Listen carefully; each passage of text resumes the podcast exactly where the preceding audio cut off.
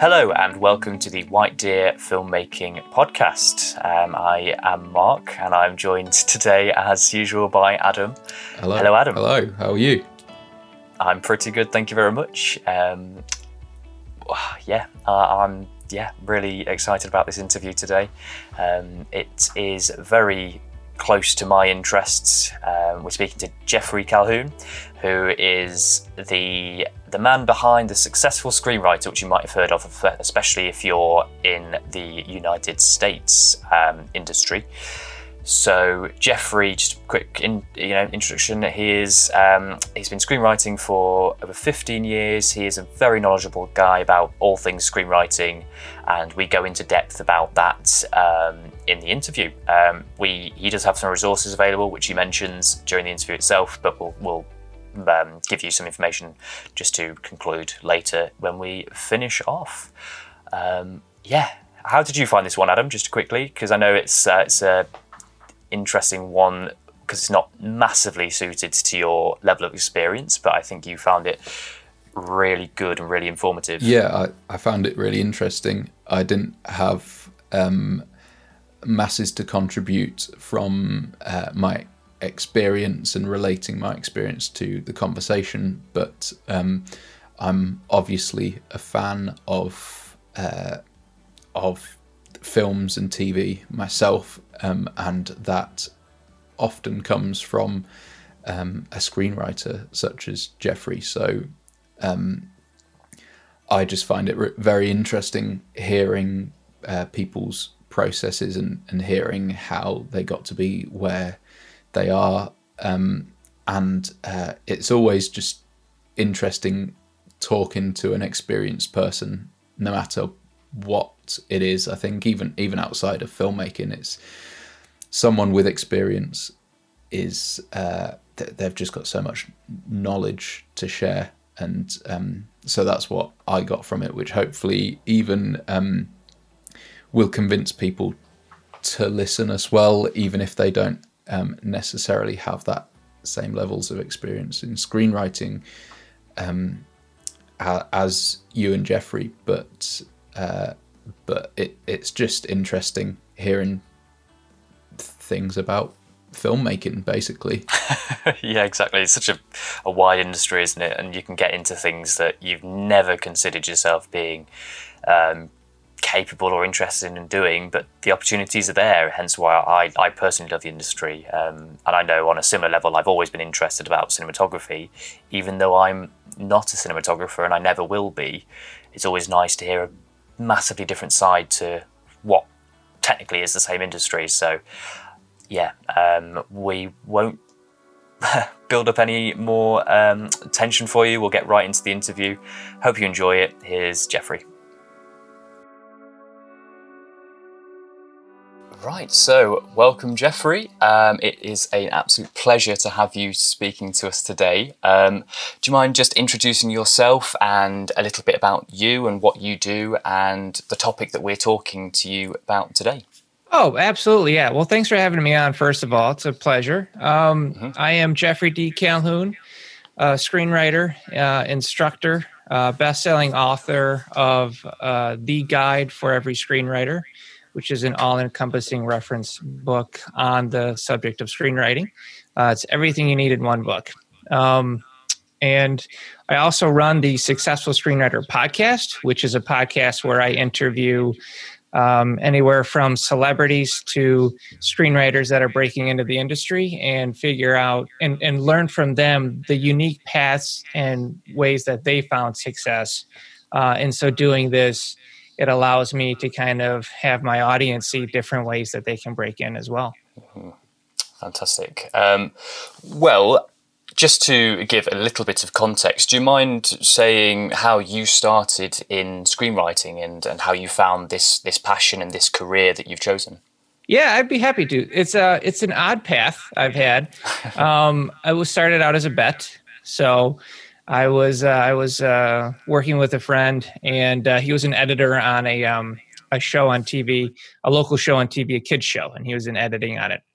And uh, he wanted to try and test his screenwriting skills, and so he uh, listed a challenge of who would want to do this to help him motivate. So I'm a kind of a, a competitive guy. So I was like, I'll do it. You know. So and and I'm and I was like, what am I thinking? Because I'm I'm dyslexic. So I was like, okay, let's try it. So I uh, learned screenwriting, and uh, we both wrote like these treatments. Um, and then we compared, and uh, it was cool. It was a good experience. And then I just kind of left it um, in the kitchen, and my wife found it one day. She goes, "This is really cool." And she goes, "You wrote this?" I go, "Yeah, I really liked it." And um, so I kind of dug a little bit deeper into screenwriting, wrote my first spec, fell in love with it, um, and then just fell down this rabbit hole, man. Of about 15 years later, here I am. so. yep, I have the uh, the exact same feelings towards it. It's it's just a magical thing when you found the fact that that thing that you really enjoy. Um, so yeah, well, it's like it's like finding your calling, right? You know, absolutely. Yeah, like you don't know yeah. it till you find it, and I always think like that whole bet was just kind of like the like divine intervention intervention like hey stupid this is what you should be doing. And like oh my god. And then your li- eyes light up and you're like yeah now it's my life's work. And uh, and i'm so thankful for it. You know when you find that one thing that um, makes you shine and and then you can do that to help other people um, along the path. And that's kind of what's really that's really what i strive to do. Mm. would you say uh, yeah. there's there's any particular genres that uh, you're most interested in writing? So, you know, screenwriting is really interesting because you can get kind of pigeonholed as a writer, just like actors can, just like directors can. You know, you can be like that thriller writer. Like I was known as a thriller thriller writer, but I can write anything because for me, I feel um, genres are just sandboxes you play in um, but it's your voice that matters and how to how to um, use that genre to create something unique. So i i i've written comedies i've written horror i've written um, you know uh, uh, uh, like hallmark style films uh, sci-fi all kinds of stuff. So I, I can stretch those muscles.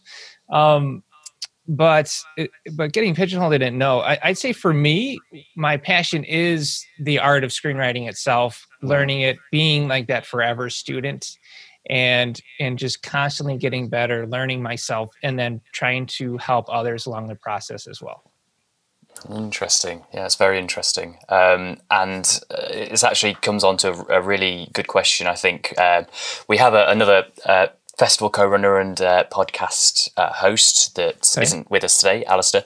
Um, and I said that uh, we, we've got you coming on, and I asked him if he wanted to join us because he, he writes as well. Oh, cool. Um, unfortunately, he couldn't make it, but he, oh. he gave us some questions. Um, sure.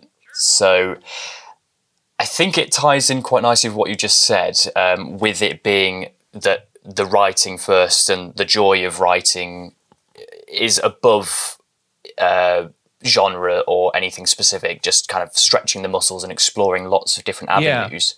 Yeah. Um, but one question would be in your in your experience is it the the story or the characters which are uh, most important when writing a new script and developing something yeah that's a good so should i dedicate this answer to Alistair it will be yeah i think so he'd love that yeah. Sorry, this one this one's for you Alistair um, so you'll hear uh, a lot of screenwriting gurus out there. They'll say um, character is the soul of the story, right? You'll hear that, um, and and it's true.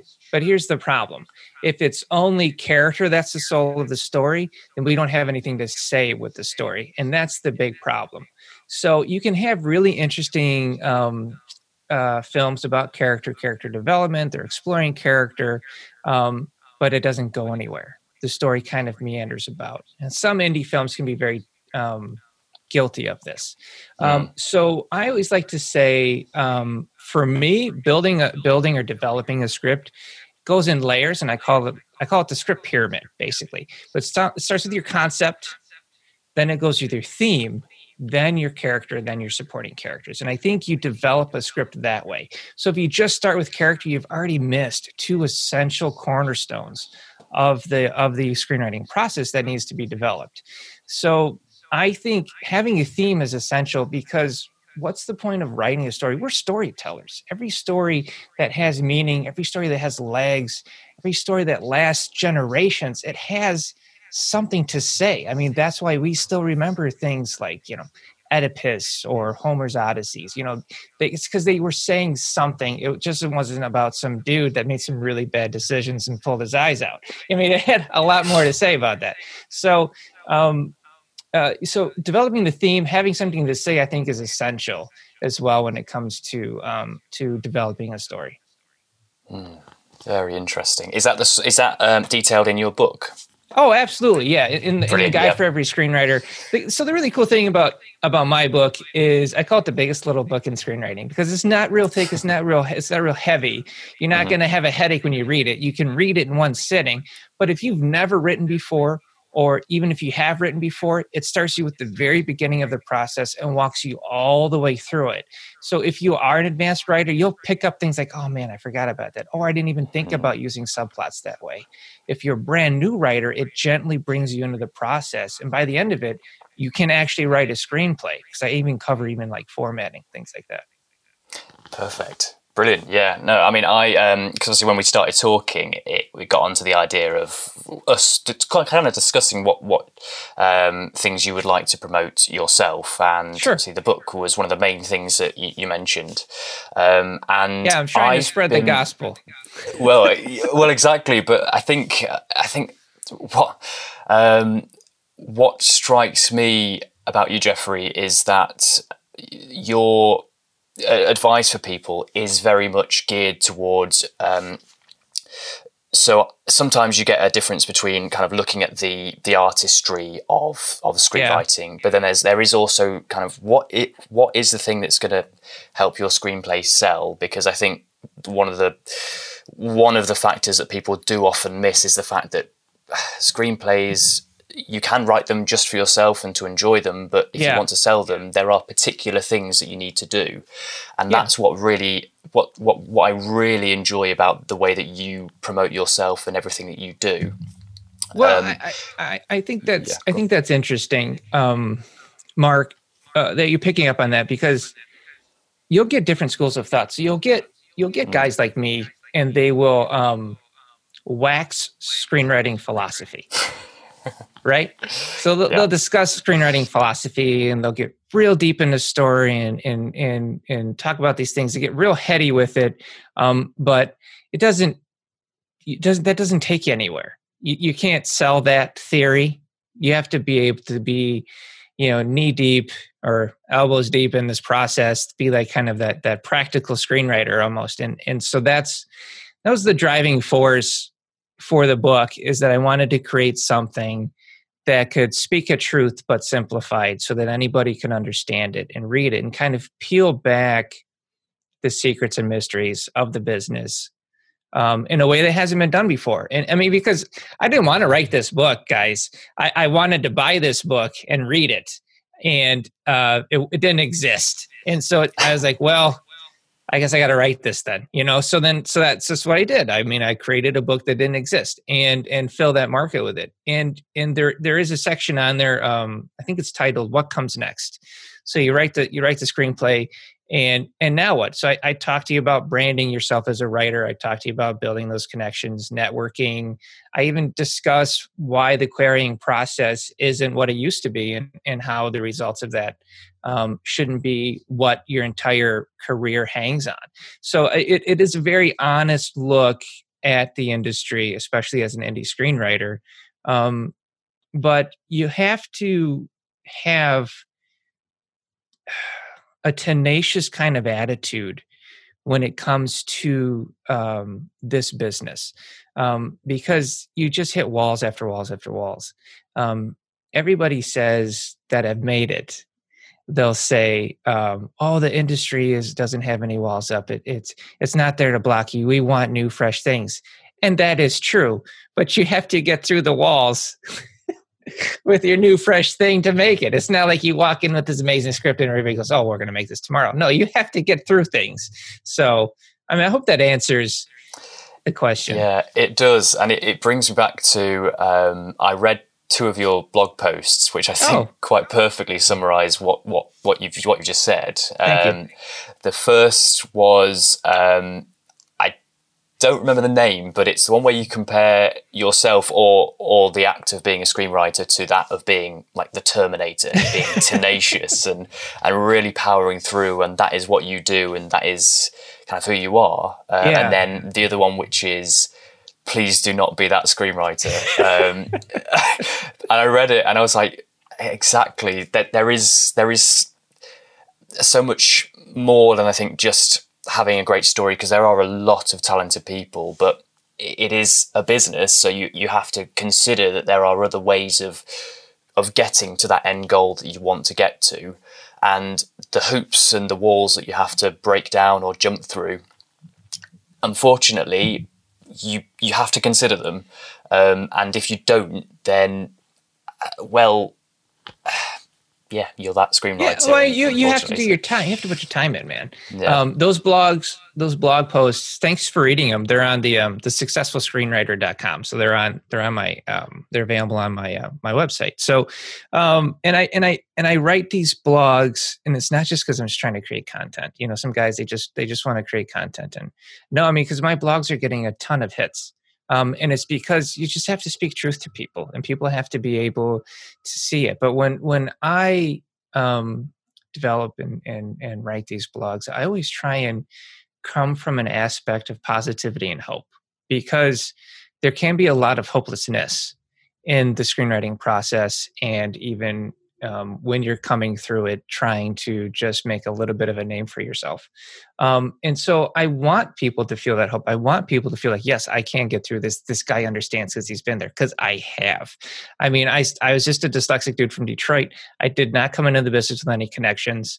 Um, it was all about just writing really um, well received screenplays, putting them on the festival circuit like the White Deer Fest, putting them on that on that festival circuit, getting out there, making connections and trying to build my brand. And and through doing that and staying within that um that that market allowed me to start you know getting a name for myself and then from there people started asking me uh, you know, for help. I mean, there was at a film festival I was at. You guys will appreciate this. I was at a film festival, and uh, it was it was uh, it was in a different country, and um, and I I didn't like any of the films, so I was just like, I'm not going to sit here and watch these films. They're they're just I can't do it anymore. So I just went into the lobby and I hung out, and there's a director like struggling over a script. And I said, "Hey, you, you know, why, why, don't you let me look at it?" And you know, so I looked at it and I gave him some pointers, uh, and blew his mind. And so then later that day, I had people running over to me with scripts, and they were they're uh, script doctoring in the lobby of the film festival. and this is before I, I started my own uh, my own script doctoring company at WeFixYourScript.com. Um, so then I just started filling that niche, and I start and you start getting a reputation. Like this guy can do things that I don't even think about, and so it's just kind of um, branding yourself that way and creating value for people um, is where you start to kind of turn that corner. And once I realized like I can help other people, I can I can provide them with value of of what I can do, um, then you start kind of getting that reputation. I mean, it's it's a wonder that you find time to write at all, with um, all the things you have going. But uh, it, I mean, it all, as I was saying before we, we start recording, they all fit into one, and and like you say, it creates that brand. And now people know you as yeah. being the person to go to for well everything regarding screenwriting. Um, but it can't have been easy. Uh, I think you're at a stage now where you would say that you're you're really happy with where you are. You are able to help people. Yeah. But it, it can't have been an easy thing to get to. Um, what were the, the things that you really that blew your mind that opened the door for you to uh, to, you know, to, to improve your skills? It's, it's a good question because I don't.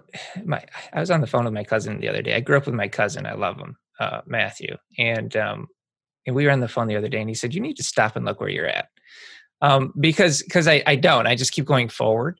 I said, "Stop and look where you're at, dude. Like really see what you've done." And and I and I try and and I appreciate the level that I'm at. I I I, I appreciate it i try and enjoy it but then i pull my head right back down and i get back to working i don't i don't i'm never going to be the guy who sits on his laurels and just be like i'm good where i'm at um, i'm going to keep going i mean i put in 60 to 80 hour work weeks. That's that's realistic.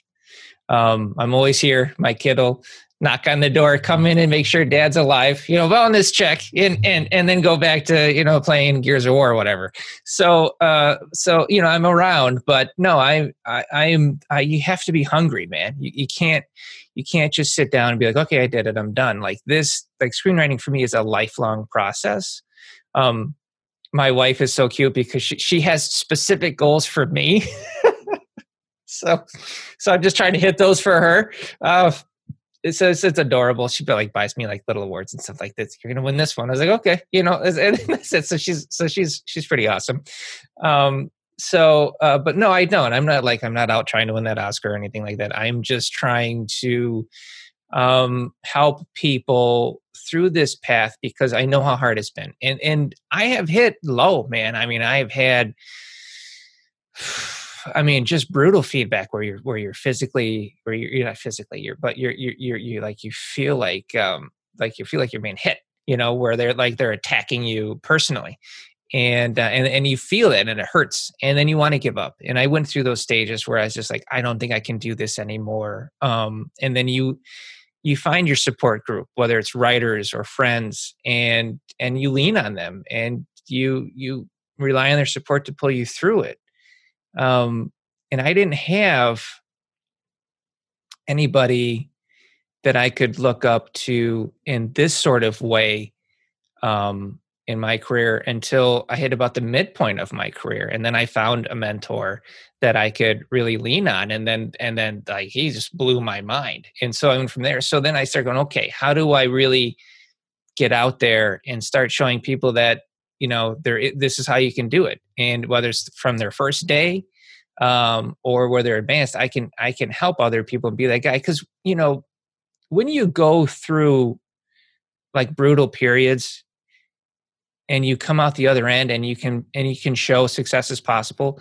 you, you know you want to be able to pay that forward to people coming up after you to show you like this is how you can do it. And it to me it's it's the best thing I can do is to help other writers. It just feels good. I had a um a young man, uh, his mother called me up crying, and uh, he he's autistic, and he had gone to screenwriting school, um, and didn't understand the process after the class, and so she was really upset. Um, and a friend of theirs recommended recommended my book, so he read my book and uh, and then was able to write his first screenplay and then him and mom were writing it together. I mean she called me and, she, and, and they were like you know we we had talked about it and and and, and she was like verklempt because like her son was able to get through the process. When i hear things like that i mean god it hits me like i'm getting a little emotional but it, it it hits me because like that's why we're here. You know everybody wants to sell a screenplay and make a buck that's fine but if you can touch somebody's life that's a whole different thing yeah. Oh, it's, it's um, well, I mean, it's it's a really good good um, message really uh, around that uh, that yeah. idea of helping people, and it's it's it's an interesting one because I suppose people maybe well, I've personally heard that you know writers should have a chip on their on their shoulder or something or or or, or, hunger to, I'd like to, to talk to, to that guy to achieve. like well, yeah, I know it's an I I'm not so sure about it, but it the the idea of of one of it being a very inclusive craft.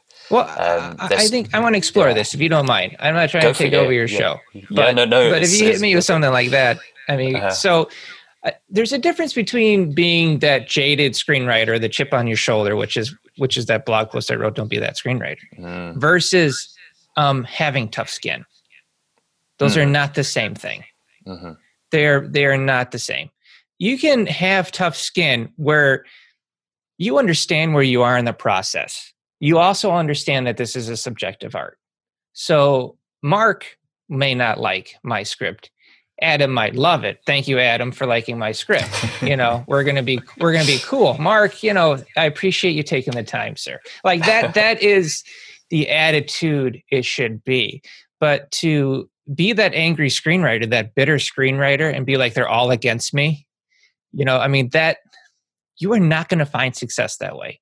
You are actually guaranteeing that you won't because in this business, it is a relationship business. Yes, that is said to death, but I don't think people understand what that means. What that means is if you work with a director or you work with a producer or you collaborate with another writer like Mark and Adam are doing on the White Deer podcast.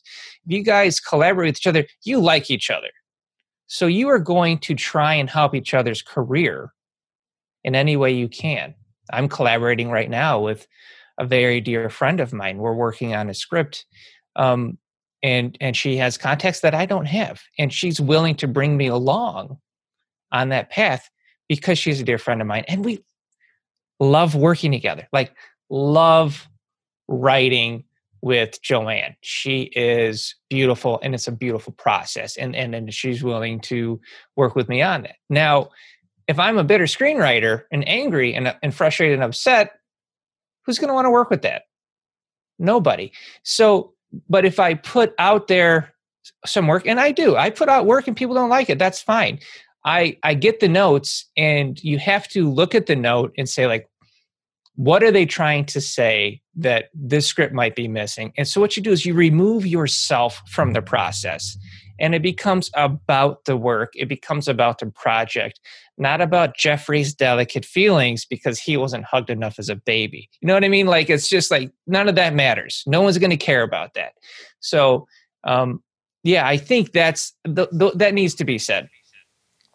I think as well you in my experience you over time build up um, kind of experience with dealing with that criticism and, and obviously you get better and better as you go through your career and you get like more mature at dealing with that um, criticism and taking yourself out of it. So there's there's always that um, yeah, i think you always absolutely. th- there's always going to be an element of um, I I was actually speaking to someone about something similar today, um, and he said a great thing, which I think because we were just talking about how you can, uh, if someone's kind of um, throwing comments at you about about your work and uh, it not being very positive, um, obviously you can you can take yourself away from it and and not be as sensitive maybe and, and, be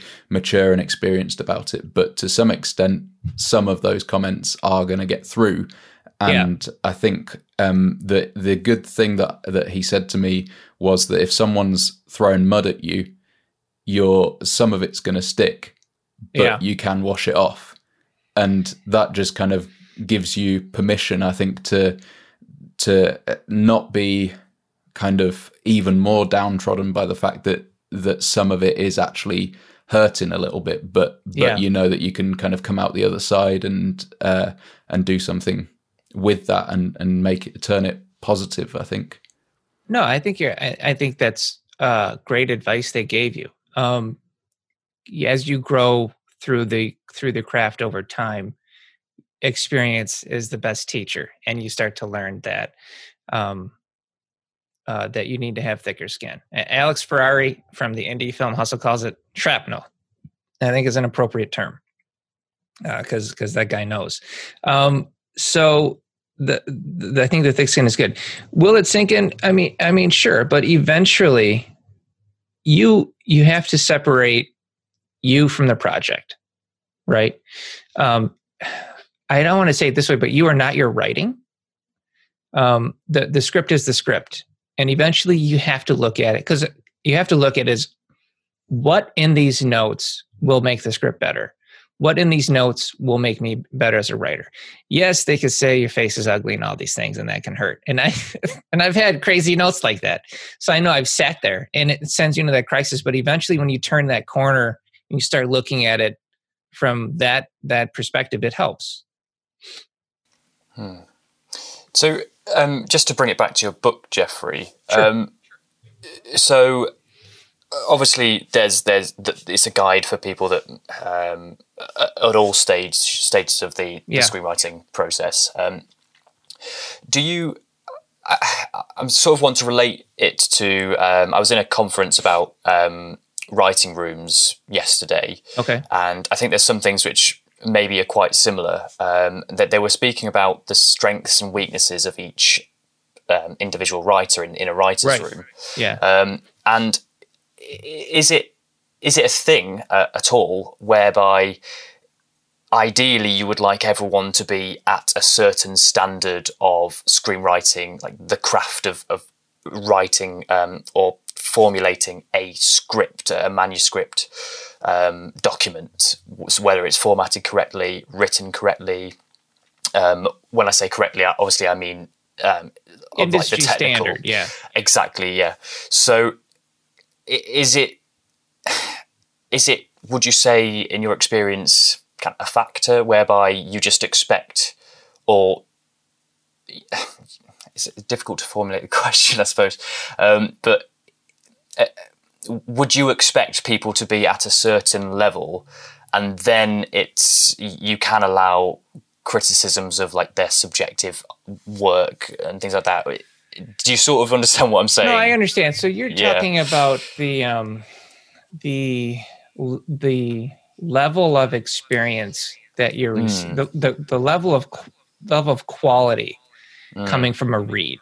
I think is what you're trying to say. So yes, yes. the quality of notes you're getting from somebody.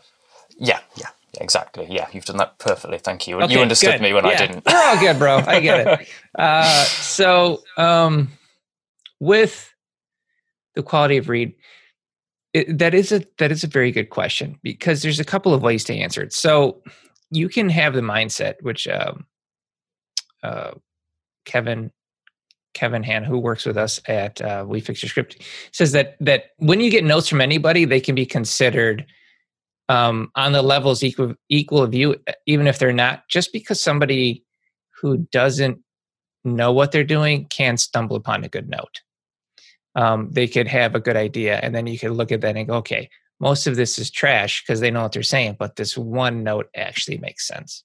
That's good. Now, that's when you're dealing with peers. Okay, it's when you're dealing with writer groups, um, free coverage, things like that. Now, if you're paying for coverage, that's a whole different ballgame, bro. If you're paying for coverage, you want somebody who is quality, knows what they're doing. So, how do you know that?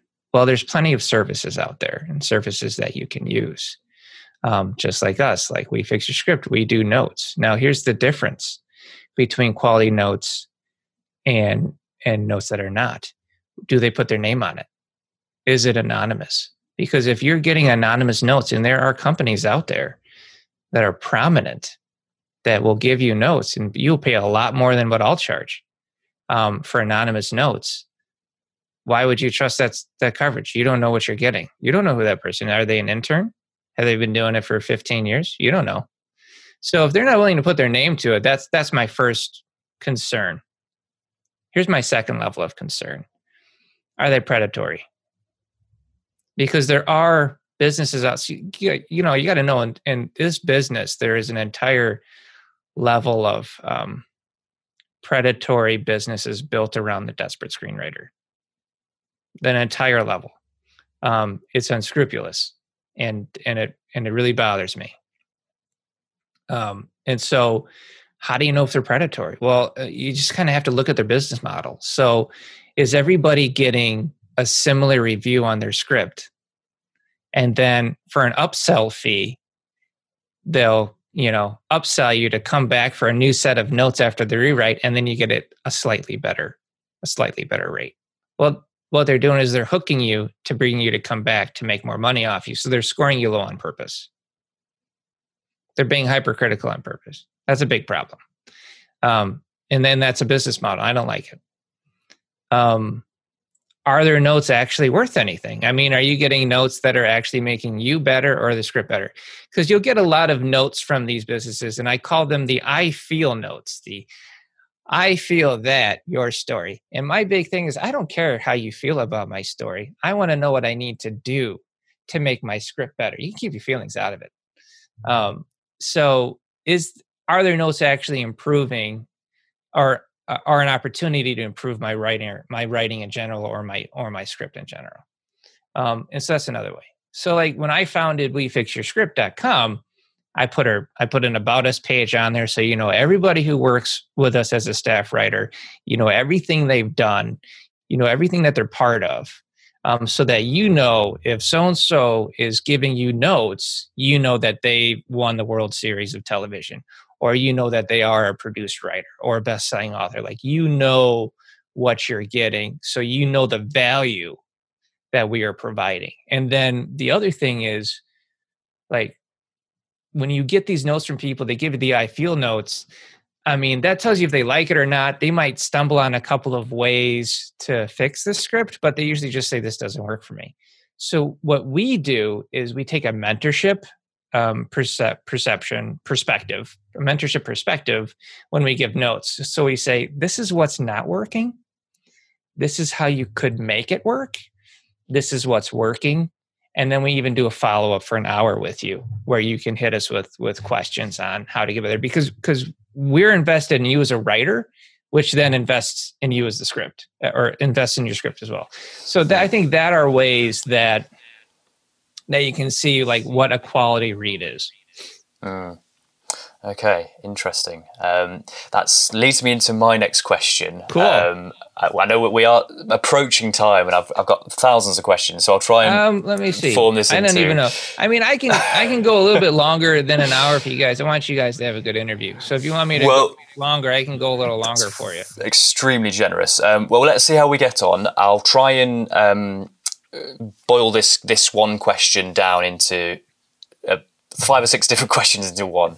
Um, so it's about your your book, the, like the contents. Um, well, we'll see if it goes out goes well. Um, so in in your your book, obviously, I I.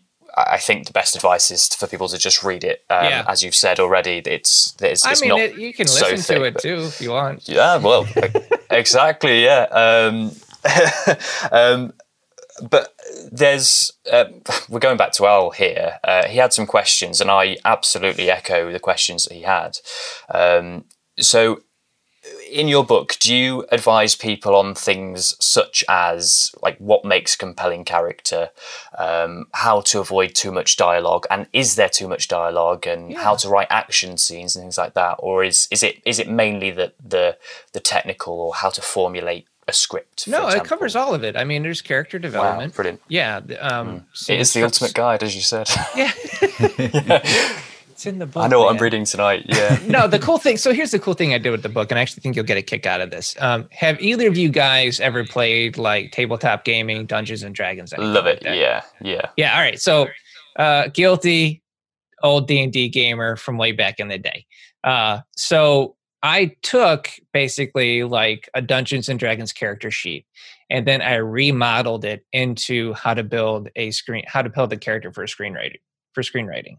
So I actually I have a whole list of of attributes and questions that you can ask about this character to fill out that will design your character for you. Mm-hmm. Fantastic. Yeah. This yeah. is this is um, kind of the perfect podcast for me because Mark is really fascinated uh, with with all of this stuff as a writer should be, and I'm fascinated as well. But I can just sit back and listen as a listener and let let Mark be interested and, and talk. It was the complete opposite stuff. last time when it was about I didn't know if I was Barney so. or what over there. No, so uh, I, just, I just, uh, I mean, I mind is blown. I've I've not really written anything as such. I'm I'm the the visual person, the visual. yeah, DP, but you tell the story visually. yeah, it's, yeah, it's, just, the same thing. That's why I'm interested, but I don't have much um, many questions going as technically as as Mark can. But I, I am interested though, like to, as to how um, uh, this a bit going off a, a bit uh, from Mark's questions, but how where where do, do your ideas hit you and how um like where's the is it always coming from this the the same kind of starting point? Does it always come from this character would would work well in in this scenario? Or is is there like a li- little gem that you can kind of expand out or it or is it just so, random? no it's a good question. So um you know are you writing on spec or are you writing on contract? Right. So if I'm writing on spec, I might want to explore a genre. I might want to explore a character. And so then I will build a script around that um, to to practice and and just okay, what can I make out of this? Um, that's spec. If I'm writing on contract, producer comes to me, director comes to me and says, I have this idea. You know, I, I like your voice as a writer. I'd like to bring you onto this project. I say, okay, what is the project? And they tell me the project, and I go, okay. Then the second question I ask myself is, how can I make sure that I can make this project succeed? What, am I bringing anything to this project? so that I can so that I'm not wasting anybody's time. So the last thing I want to do, come onto a project just for the money. Write a write a terrible script, take the money and run, and then they hire somebody to rewrite it. It's the last thing I want to do. I could do that. I don't want to do that.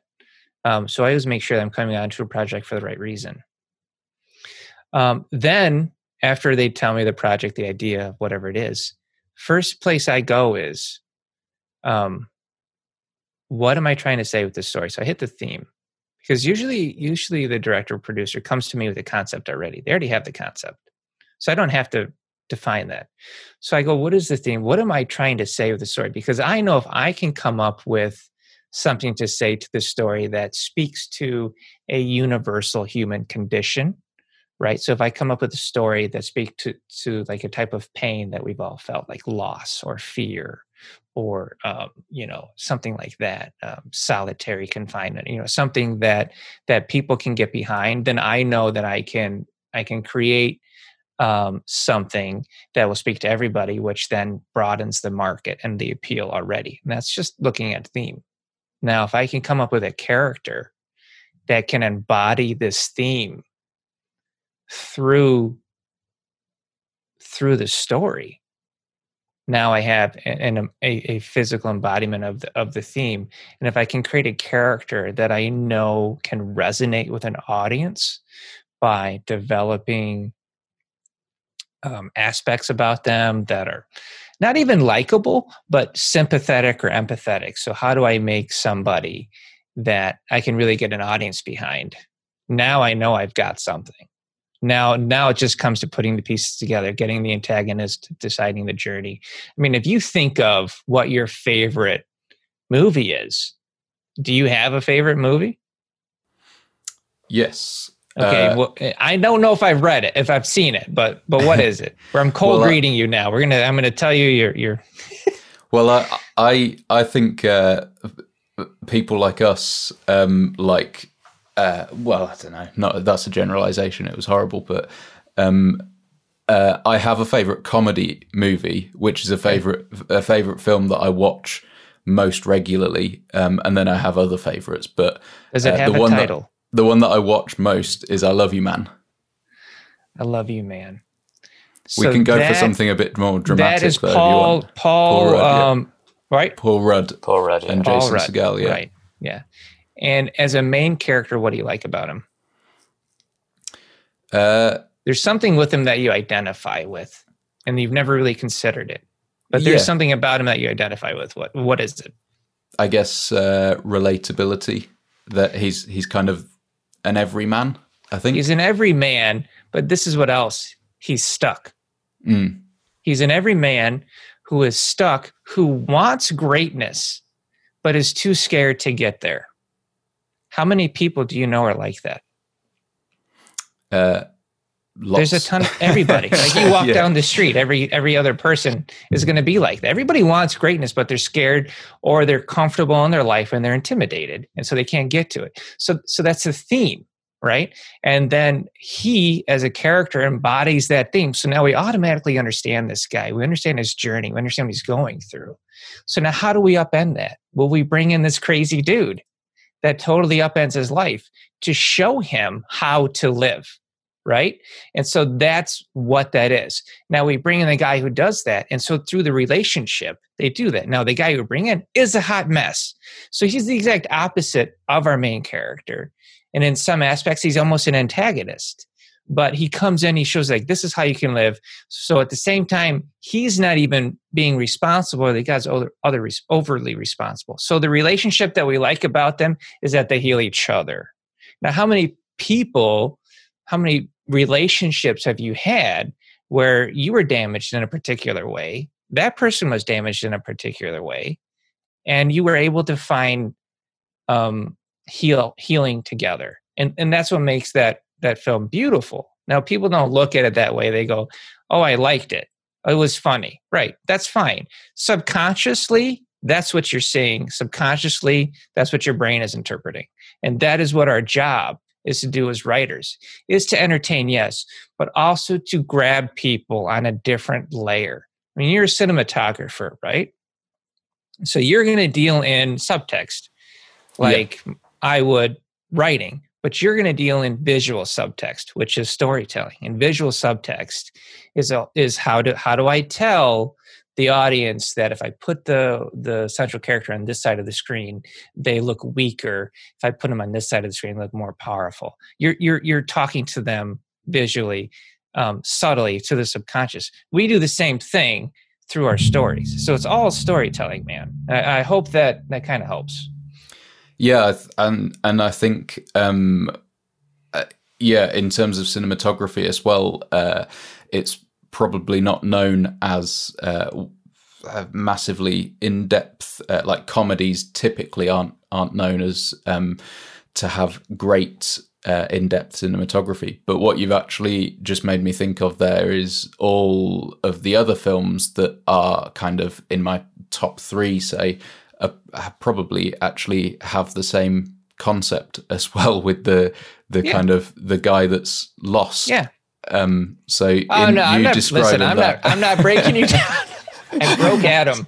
I'm not breaking you down, dude. Not at all. I'm just telling you this is the universal component that you like about it. Now, if that says something to you personally and you feel that in your heart, then as filmmakers, we have done our job. And this leads us all the way back to the beginning question of the podcast about theme, right?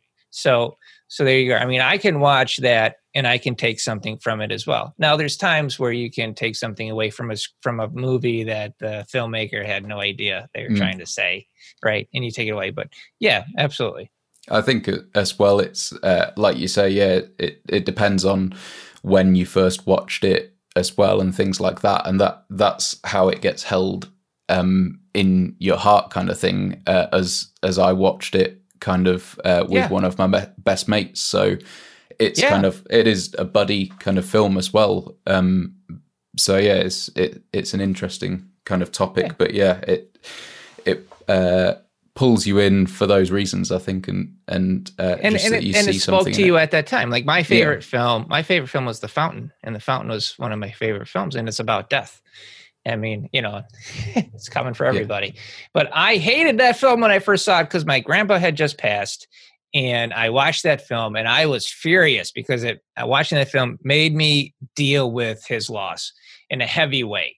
Um, and then uh, after I got through that process, I realized how much I truly love that film. And that Aronofsky film in in aspects helped me through his loss, which is crazy to say that from a movie, but it really did. And because of that, it's one of my favorite movies. But at the time, I was furious. I was so pissed watching it because I was going yeah. through the process of grief. So yeah, I mean, I mean, the filmmaking is beautiful, man. See, I don't, I, uh, I guess. I go straight to "I Love You, Man" because it's a comedy uh, that I watch regularly. I kind of yeah. wish I uh, I had. "I Love You, Man" and the like, Fountain, a very different film. Yeah, but that, well, that's my other ones. Like like uh, uh, like Mark knows after talking about um, one of my other favorite films is Demolition um, with Jake Gyllenhaal. I actually haven't had a chance to watch that one, but I know it did really well. Yeah, it, it uh, was. It was it was loved by people. Yeah, I I really love it as well, and it, it's uh, by the director of Dallas Buyers Club as well, and I it, yeah, it didn't. Uh, I don't think it came out in many places in the UK, which is a shame. But uh, well, I think the screenwriter, the screenwriter who wrote that, um, actually wrote a script and never got produced or made, and then he spent ten years. I think he spent ten years as a bartender, and then he wrote that film, and then that film wow. took off. If that tells you, I mean, that right there explains everything, right? Yeah. How long it can take.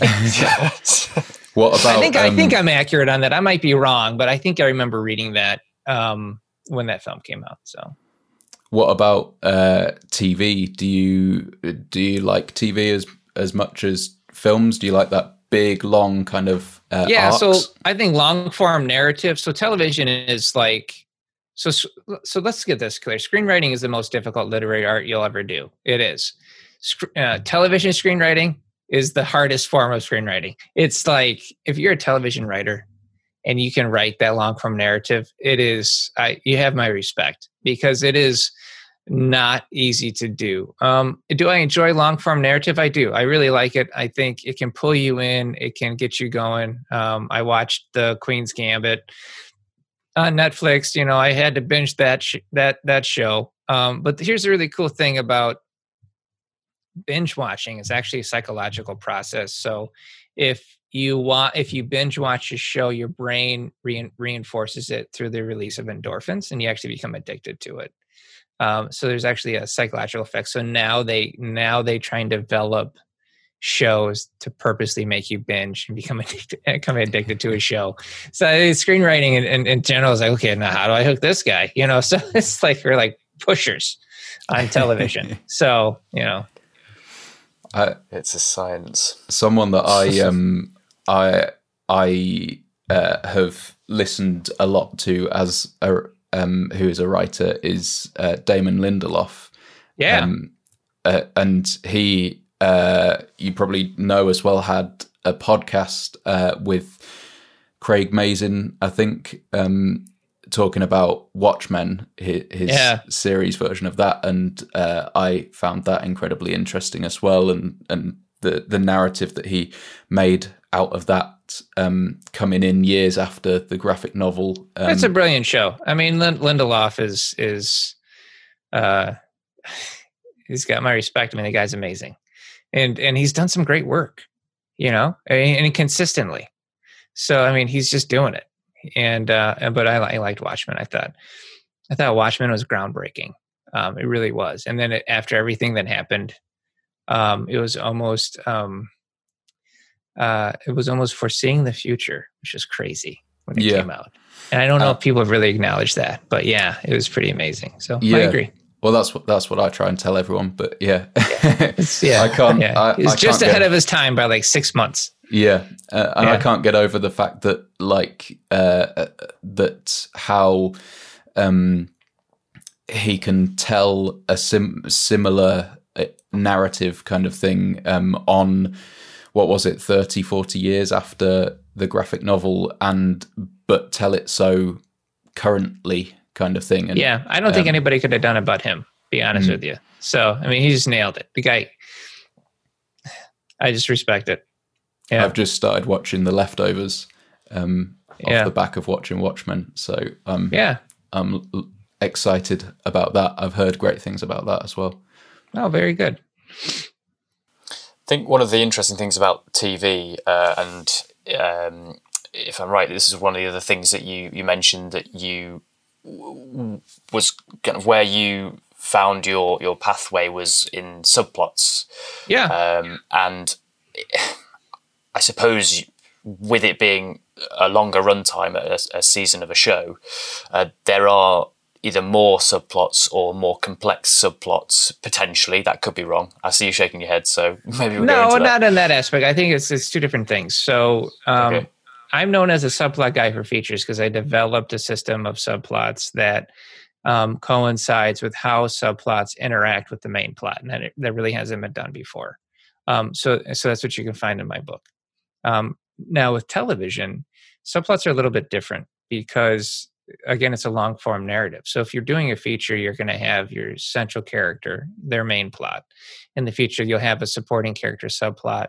You'll have what's called the heart plot of and then you'll have the the antagonist plot. So those are your, your plots. Now with with television it's different because each episode could have a different subplot.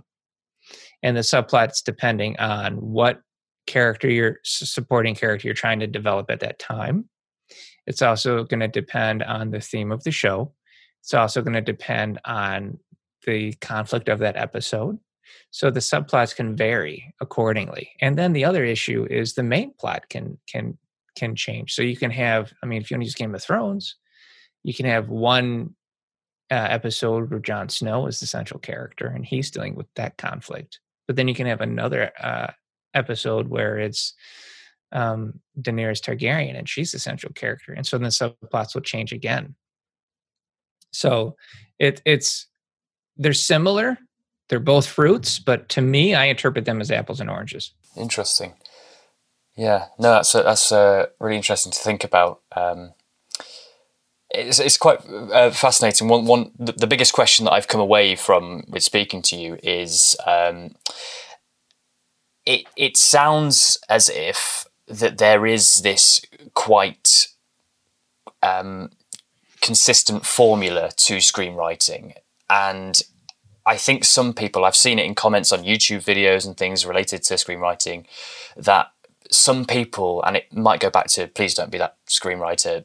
Some people try and battle against that formula aspect, but is it as simple as if you follow certain formulas, you're at least going to give yourself a chance to write a consistently good movie? Is is that an accurate way of saying it?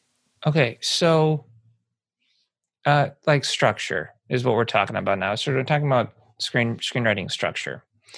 Um, all right. So the way this is, I I, I don't want to like give you a history lesson, but I'm going to give you a history lesson. so I think that's the the best way to walk you through this. Okay. So the Hero of a Thousand Faces was first written by Joseph Campbell. I want to say it was like 50 years ago, really long time ago. He created something called the monomyth. Now, what he developed is something that he noticed throughout all cultures is that historically their religions or their traditions of um, heroic characters all had the same journey. So he created it called the monomyth, which is what you'll hear called the hero's journey, right? Um, and it, it is very involved. It's a lot of different steps. It's a lot. It's a lot to develop over a hero's journey uh, towards transformation. Now, Christopher Vogler came in after that and adapted Campbell's monomyth into writing stories um, specifically, because Campbell's was an analysis of stories. Vogler came in and and and wrote um, the writer's journey, which is which is an adaptation of of of Campbell's monomyth, and he did it for writing, so that you could write a story, you could write a screenplay with it, you could write um, uh, a novel with it, and he discusses different archetypes of heroes and supporting characters. Very involved. It's a lot of. It's a great book. Um, it's a lot of study, um, but again, a very long process of of creating um, uh, a hero's journey, which is awesome. Um, so from there, it gets watered down again. Um, but it gets watered down into two different branches. So you have um, Blake Snyder, who writes Save the Cat, and basically takes knowingly or unknowingly, because I, I don't know, because he's he's no longer with us, but knowingly or unknowingly takes the writer's journey from Vogler and waters it down into the 15 beat sheet from Save the Cat. Right? That's what he does. Okay. So then you have Sid Field comes out with the three act structure. So you'd almost see like a branching coming off next to it with the three act structure, which is another simplified version of of the um, of the writer's journey of the hero's journey. It's just slightly different. And then you have several other systems branching off below those of simplification. So what's been happening over the past 50 years is that you've had the monomyth and then somebody comes in and whether they claim they invented it, designed it or not doesn't matter. It's it's it's a watered down version of the original monomyth. So you go from the huge monomyth to 15 beats. And then if you want to look at my structure, it's nine beats. I actually walk you through that process of where structure comes from. So, so mine is nine beats. It's nine beats that you can use. I call it the nine point main plot outline. Um, and, and I did it that way on purpose. And you could think, okay, why is it overly simplified? Um, because if you have a structure that is too defined, then you end up having um, like you say, a formula. And if it's formulaic, then I know what's going to happen next. And if you've been using the same formula for 20 plus years in writing, then the audience knows what's going to happen in the next beat. And so they are no longer surprised. They are over they are more educated on the process. So i actually watered it down into nine points that are essential for a character's transformation but still allows the writer the freedom to be able to add their own creativity. Interesting yeah. Uh, it's funny how I, I think Adam, you found this that everything that we're talking about has connected to something that we either noticed recently or because it's in our careers, we we take yeah. interest in it. So uh, I watched something today about the Wachowskis and how their film, The Matrix. Um, they used a very similar formula in Jupiter Ascending, and a few subtle differences meant that it it didn't work. Yeah. Um, and it was to do with how they presented their world and the character and, and things. Um, so yeah, it's re- it's re- it's really interesting. Uh, when you do look at the history and kind of the the the, the structure of well, something. I, I teach this yeah. in seminars, and when I teach this in seminars, I always watch students' heads kind of pop and little light bulbs go off, and I always love that because that means you're resonating, and and and, and that's the goal of this stuff. Um, you know, you have um, a structure for a purpose. And the whole point of this structure is just a series of guideposts. That's it. Because as a writer, you need to know where you're writing to. If you don't know where you're writing to, um, then what happens is you can meander a bit. And it's it's what's the difference between what's called a plotter, which is somebody who writes towards plot points, or a pantser, which is somebody who sits down at a at a computer and writes at the, off at the seat of their pants. Now the problem with being a pantser is yes, you are total creative freedom, but your story's going to go all over the place and it's not going to have a defined narrative. It's going to you're going to have weird act 2 subplots that don't make any sense and then your character will have some kind of magic moment and they'll complete. That's the problem. Now, if you have a set of guideposts that you can write towards, your story your story stays on track. The big issue I have with plotters who overly plot is now they're not allowing creative freedom of the process. So if you have a writer that sits down and is constantly looking at their um, plot, their their outline as they're writing, they're not allowing themselves to be free and to actively um, ignite that frontal cortex creative process. So what I say is write your outline, then take it, put it away, and then write your script. So in the back of your mind, you already know where the goalposts are you can start writing, let that frontal cortex kind of kick in and start creating some cool stuff. Now, if you start deviating too much, then you can go refer to the outline and say, where am I at? Am I on track? Do I need to change it because I like the direction it's going? Or what? And then you can kind of determine from there. And that's that's always my suggestion. Okay, interesting. Cool, brilliant. Sorry, Adam, I interrupted you before. I was just going to say uh, that it it's uh, again, funny me being here and uh, listening to this conversation because as a, um, as a cinematographer, I now want to read your book and um, to help me understand when I read um, when I read scripts, and oh, I think you. like that. Uh, I think have I always like to kind of have an understanding of um, of where the work has come from and and uh, or where I I'm the kind of person who um, likes to do a lot of research and, and work things out. So I think um, I think having an under having having more of an understanding of of uh, screenwriting would be helpful for more yeah. people than just screenwriting uh, screenwriting. No, I appreciate that. That's that's a that's a big compliment. Um, yeah, the book's on Amazon, the Guide for Every Screenwriter. But I mean, you could always listen to the podcast, the Successful Screenwriter podcast, um, because I'm interviewing actors. I interview directors um, and producers, people, all kinds of of avenues, and then I get their perspective on screenwriting and then we we we tackle it from there. So I'll get like an actor's perspective on screenwriting, and and I always think that's important because because writers need to understand how actors think if you're going to write for an actor. Yeah. Mm. So that's good.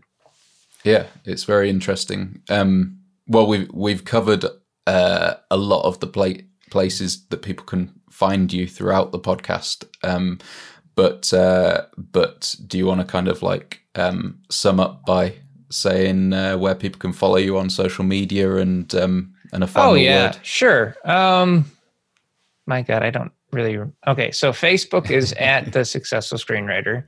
Twitter is at Screenwriter Pod. I think we have a Pinterest, which is at the Successful Screenwriter, and Instagram is at the Successful Screenwriter. So, and you can find all those at at um, the successfulscreenwriter.com. You go on there, and the kind of the cool thing about the website is I have like um, over 60 screenplays of of Hollywood's biggest hits for free to download. So you can actually go on there. You can read screenplays for free. I've got instructional videos and, and interviews um, on there for free. I have a whole library of books that people can go on and they're recommended. I have courses on there that people can check out, um, the podcast, and of course the blog, which you guys read. Thank you very much. I appreciate you checking it out. So there's all kinds of really cool resources on my website designed specifically to help screenwriters. Fantastic. Um, yeah, well, well, we'll direct everyone to that. Uh, thank you so much. I, I realise we are over time, but uh, thank you so How much for staying. you, at the- sir? well, time is precious. Time is precious, as as is a runtime. Ah, I really There appreciate being So on. Thank you. I'm I'm I'm honored. Thanks for listening to that. That was our interview with Geoffrey. Um, th- I, I just thought it was really interesting, like I said in the intro, um, and what a wealth of uh, experience he has, and um, and also resources that he has to offer as well, uh, and um, different bits and pieces that he uh, wants to help people out with. Um, you'll find a lot of those in the description and on our website. Um, and we'd encourage you to go and have a look um, because there's some really good and interesting stuff there. Absolutely. And I do have um, the successfulscreenwriter.com saved on my bookmarks just to just to go to. I mean, it's um, what Geoffrey is doing is similar in a way to the sort of things that I have looked into, not at all directly related, but the idea of just being, you know, like everything you do being so kind of wrapped up in a nice little bow and all of it is connected. It's just really, really great to have a, a really nice example from from Geoffrey there. So if you go to his website, you'll see that straight away that everything is there to, to geared towards screenwriting and, helping with that. Um, and he does have a really, really cool blog, which I would encourage you to read. Um, just gives really nice insights into sort of things that he's offering and the sort of messages that he's trying to get across. So really would encourage people to, to go and, look at that. Um, yeah, we'll, we'll put all the descriptions below. The successful successfulscreenwriter.com is the main one that you want to go to, and that has everything sort of connected through it. So if you remember one thing, it'll be that the successful successfulscreenwriter.com. And if you've got any questions, comments, Oh, feedback, absolutely. you can uh, send them our way at podcast at whitedeerfest.co.uk um, or find us on social media uh, or go to All our website uh, Yeah. as well. There's Yeah, there's always um, links to all of the all of our podcast guests on there, and we are interested to hear what everyone thinks um, and what uh, what type of podcasts you'd like to hear next. absolutely. Okay, well, until next time, have a great life. I was going to say have a great day, but it's probably going to be more than that. But yeah, have- have a great time, everyone. See you. Bye.